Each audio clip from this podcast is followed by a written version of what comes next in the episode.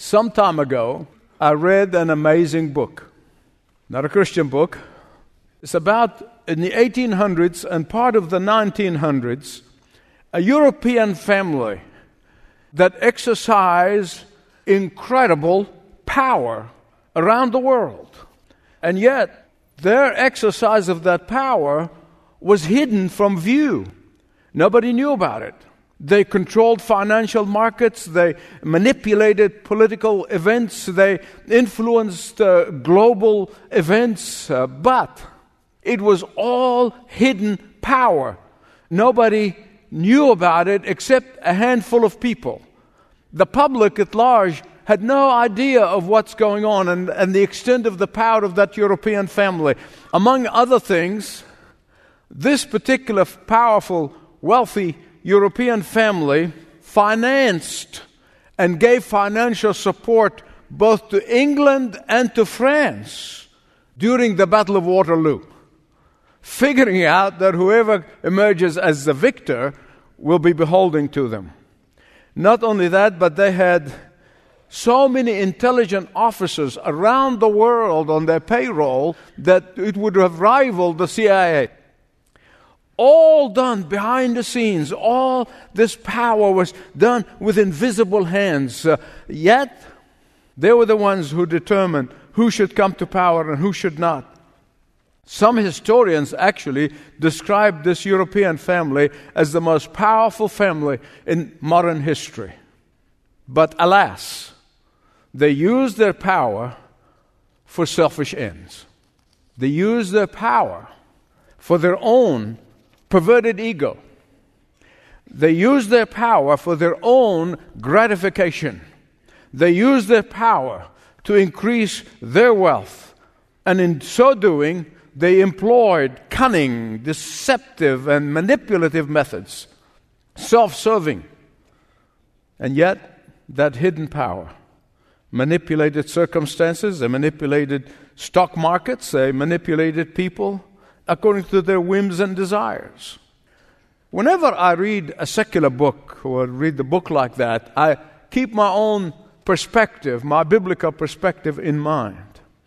In reading such books, I wasn't really fascinated by the power per se, but my biggest fascination was how the public was oblivion to their power, how the masses were ignorant of their power. The world was totally blinded to the extent of their powers.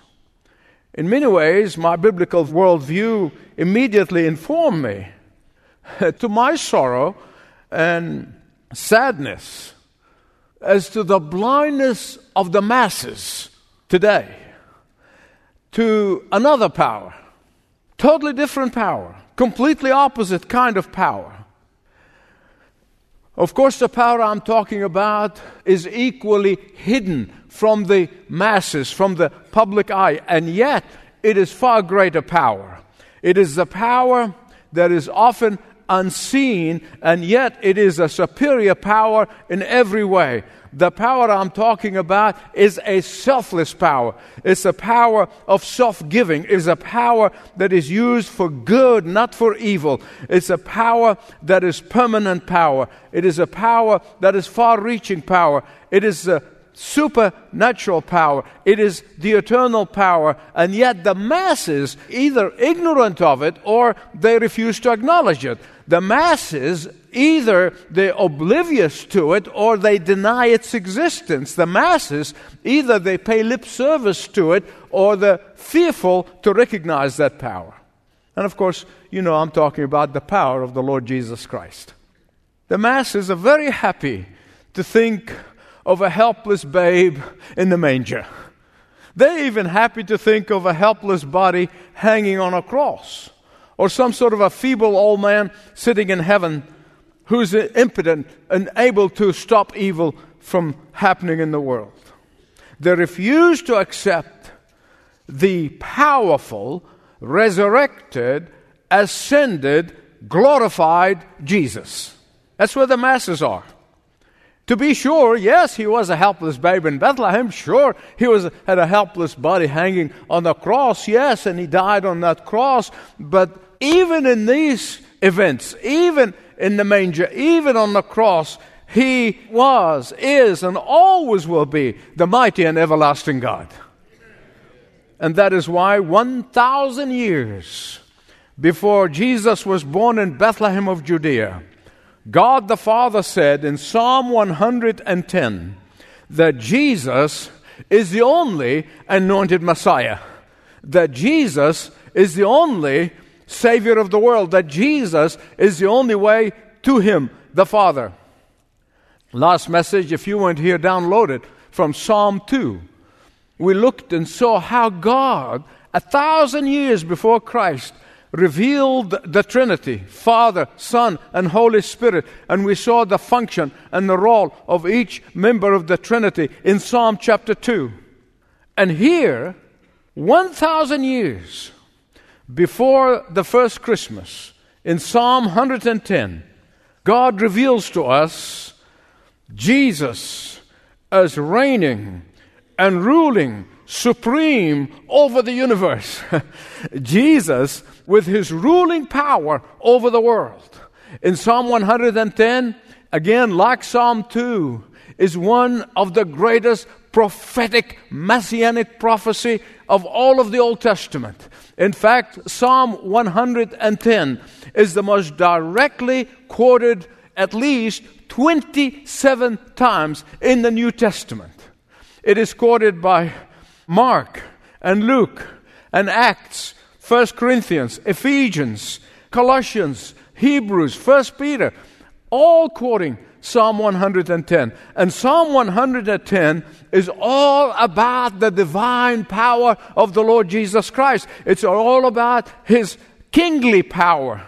It's all about his high priestly power. It's all about his judicial power. It's all about his power of intercession. It's about the vastness of his power over the universe, even now as we're sitting in this place.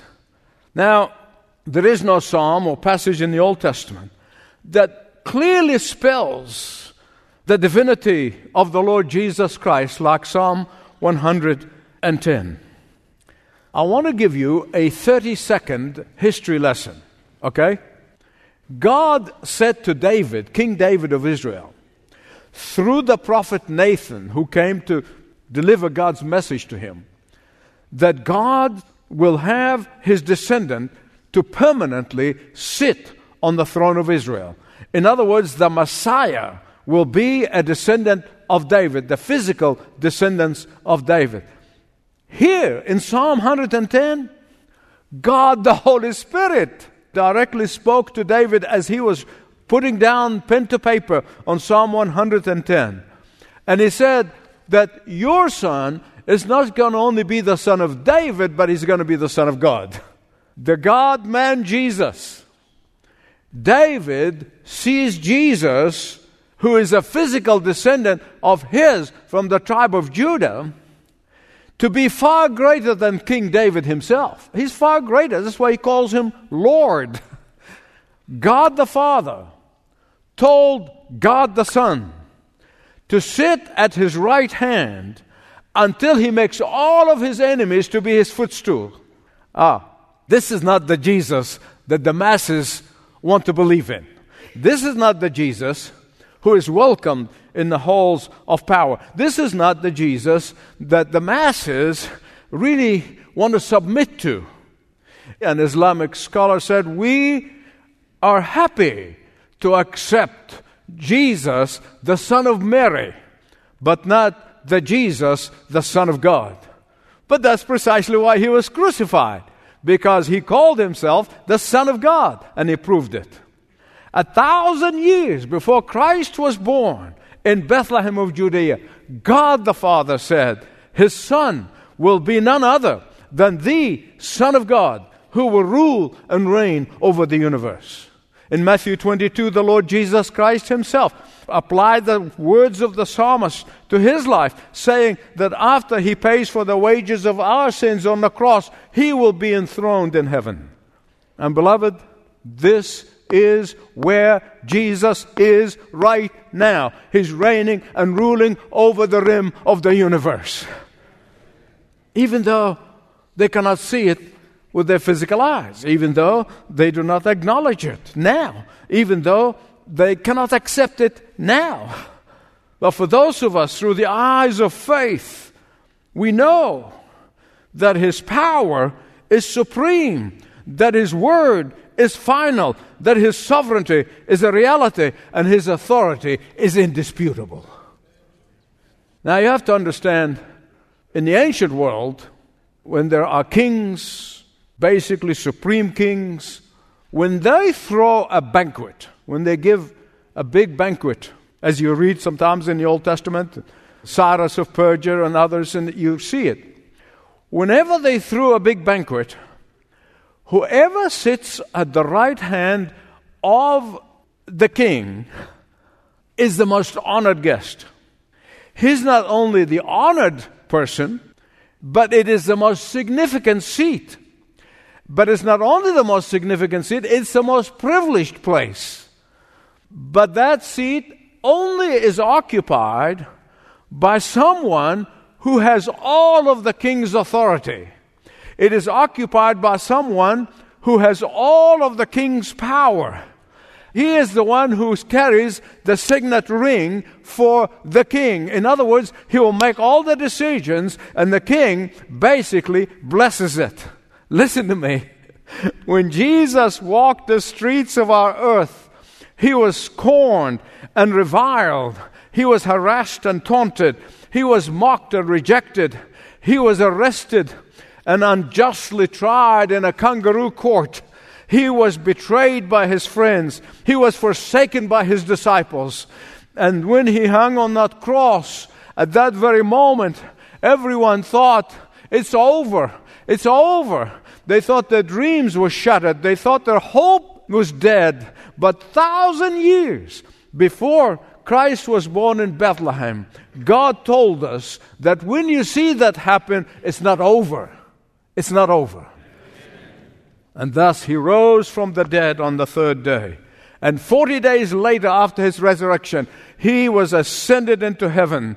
And there, when he got to heaven, God the Father said, Son, welcome home.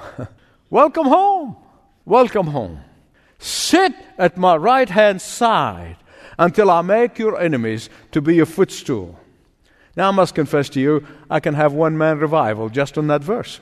Now, beloved, if you cannot have that vision in your heart and in your life and in your mind, of the glorified Jesus sitting on the right hand of the Father, reigning supreme now, even though the world might be out of control, it is not out of His control. If you cannot visualize that, you can pray, and I believe with all my heart, God will give you that vision. See, the Jesus of whom Psalm 110 speak is the resurrected, ascended, glorified, soon coming judge Jesus. Every human being, every human being on the face of the earth can make one of two choices. You don't have a third option, only two. You can know Him now as your Lord and Savior and friend, or you risk for all of eternity become His footstool. That's the choice. That's the choice. Every human being has. Look with me, please, at verses 2 and 3. The Lord will extend your mighty scepter from Zion. That's where it started, but it's going to extend throughout the universe. You will rule in the midst of your enemies. The troops, that's your troops, will be willing in the day of battle, arrayed in holy majesty from the womb of the dawn. You receive the dew of your youth. This is a picture of how kings ruled in the past. Kings do not stand up and make pronouncements like we have a speech, a president will give a speech. No, no. Sovereigns, when they make a pronouncement, when they're announcing the rule, when they're making big decisions, they sit down. They sit down as they rule and express her sovereignty. I just saw Her Majesty Queen Elizabeth last week was opening Parliament, and she sat the entire time while she making the announcements of the policy of her government. They sit down when they're making the rules. They don't stand up. That's an expression of their sovereignty. And that is why the God the Father said to God the Son, Sit at my right hand, because that's from where you're going to exercise power. That's from where you're going to exercise your sovereignty. That's from where you're going to announce and you're going to rule and you're going to heal and you're going to touch and you're going to change and transform lives. Before Christ and after Christ, the glorified Messiah Jesus sits down. The glorified Messiah Jesus is expanding his kingdom all over the globe. All over the globe. How? Through his willing servants. His willing servants. Through his willing children. Through his willing soldiers of the cross. That's you and me. That's you and me.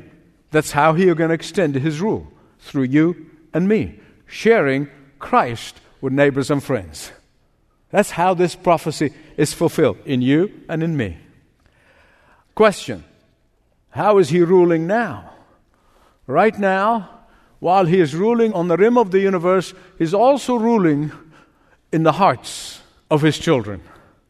If Jesus is not ruling in your heart, you have not accepted him as Savior and Lord yet. His subjects are living in enemy's territories. He rules in the hearts of his children while they're living in enemy's territories. The subjects of the king are living in enemy's territories. Jesus' disciples are everywhere.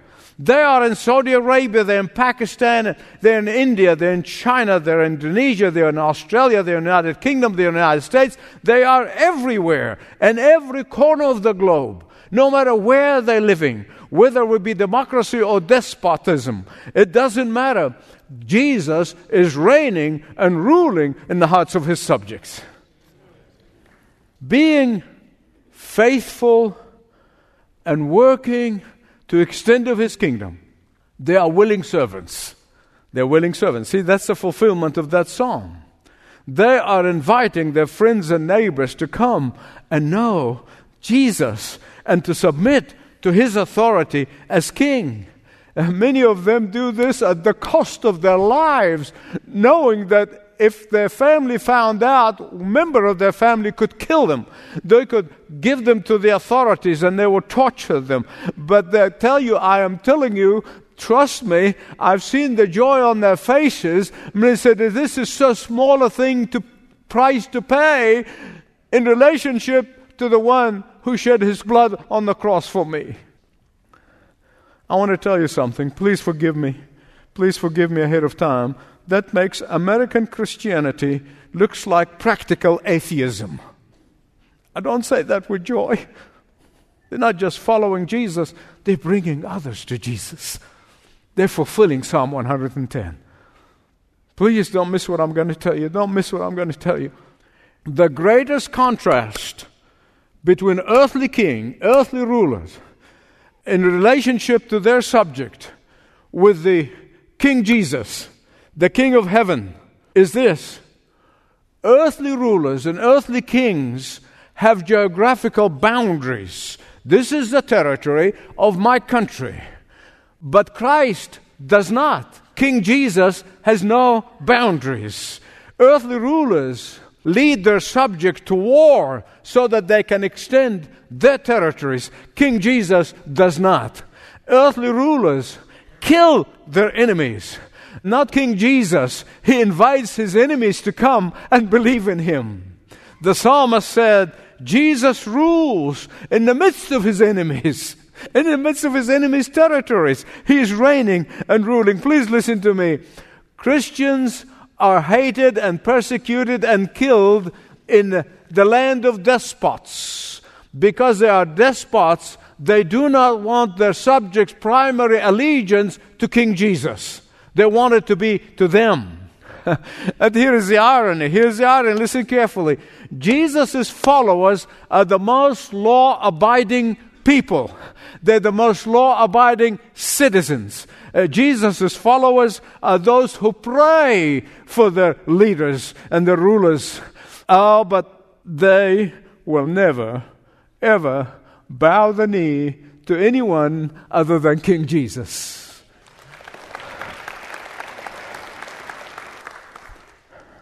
Jesus prayed that they'll be in the world, but not of it. We are called upon to be there. Don't abdicate. Don't abdicate where God has called you to be.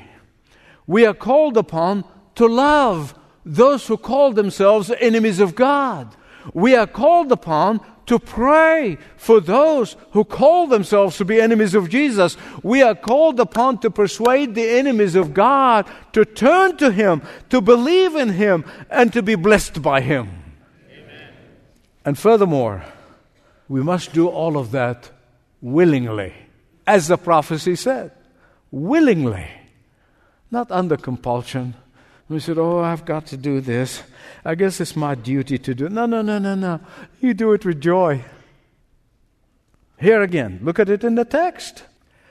Your troops will be willing. Say that with me. Your not conscripted, not conscripted, willing.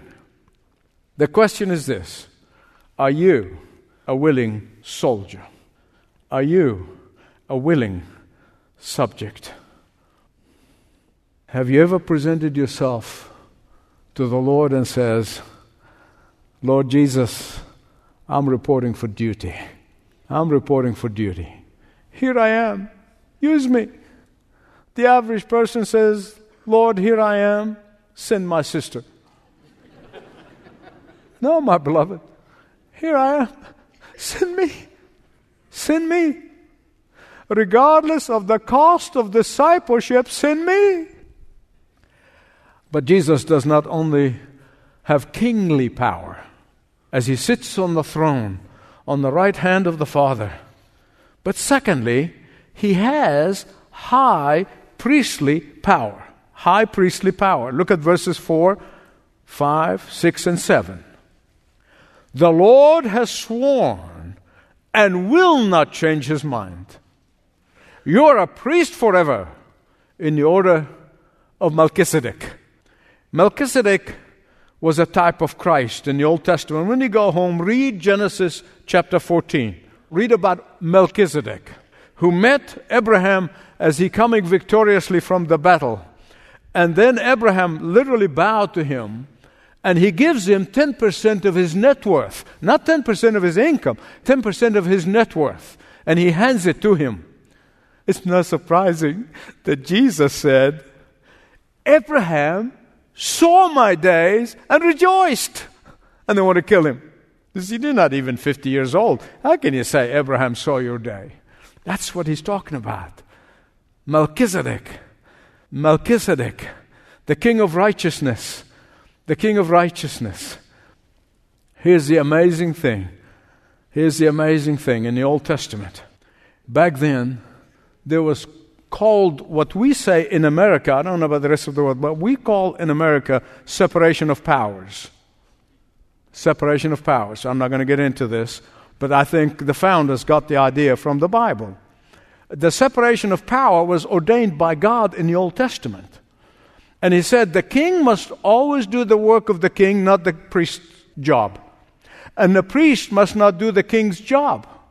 The priest should do the priestly work, and the kings do the kingly work. And you remember in the Bible, when dear old King Saul, bless his heart, he, he just could not wait for Samuel to get here, and then he did the work of the priest and he offered sacrifice. And he received the worst, the worst of condemnation his whole family line was cut off. Ah, he mixed the powers. God called him to be king, not priest. And I'm saying this for a reason. You must understand this. This is unique. This is unique in the Christian faith. But even the high priest in the Old Testament, who would go into the Holy of Holies once a year to offer sacrifice for the sins of the people, Everyone who have sinned right after that day will have to wait another year to know if their sins were forgiven or not. They have waited for a year in guilt and shame and misery with burdened conscience. Oh, praise God, we live in the New Testament. I don't know about you. I bless God every day that I live in the New Testament. Because now in the New Testament, because Jesus is our great high priest, the King of heaven, our Lord Jesus Christ, our sins can be forgiven the moment we confess and repent. But there's more. There's more. Because our high priest, who is also king, cannot be changed every few years. And in the Levitical system, the high priest changed every few years. But praise God, our great high priest does not change. He is forever. He said in the order of Melchizedek, forever. Because the decree of God the Father that Jesus is the only one now and forevermore. He's our only, not only king, but the great high priest. Melchizedek was called the king of Salem, that is the king of peace. Why? Because he not only represented permanent priesthood, not only represented permanent rule and sovereignty, but he also represented the power, the power of continuous intercession. Continuous intercession. Listen to me. I don't care what background you come from or what denominational background you come from. There's only one intercessor between man and God, and his name is Jesus, the great high priest. A pope cannot intercede for you. A saint cannot intercede for you. A priest cannot intercede between you and God. Only the high priest, King Jesus, can intercede for you in heaven.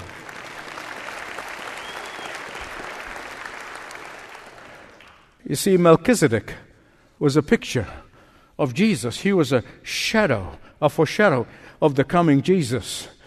Because Christ is our true high priest, King of peace. He's the King of peace. Christ, our true intercessor. Nobody else can intercede for you except for Jesus. He paid the price for that ability to stand in the gap between every human being and God the Father. Not only Jesus' kingly power is prophesied, not only Jesus' permanent high priestly intercession power is prophesied, but Jesus' judiciary power is prophesied. He's the only judge. He's the only judge. When he sits on the judge's bench on that last day, every human being on the face of the earth are going to be judged by King Jesus. That is why the Apostle Paul in Acts 17, he said, The time of ignorance God has overlooked, but now he commands everyone everywhere to repent, for he has appointed a day in which he will judge the world by this man, Jesus, whom he raised from the dead. My prayer and the cry of my heart that he may give us the faith, the eyes of faith to visualize our glorified Jesus reigning and ruling in heaven right now. My prayer that everyone at the sound of my voice no more see the helpless babe in Bethlehem. No more see the helpless body hanging on the cross. The Apostle Paul said, We know him after the flesh no more. He's no longer a baby. He's no longer on that cross. He is now the glorified, magnified, reigning, and ruling King Jesus. It is my prayer and the prayer of my heart because He is soon coming judge, and you better be on the right side of the judge. What we now try to see with eyes of faith, we will see with our physical eyes. Since I have committed my life to Christ, I have dreamed of the day when I see the sky split open and hear the trumpet sound and the shout of the archangel, and then rejoice exceedingly to see the one who died for me, who shed his blood for me, who loved me so, who's been faithful for, with me for all my life.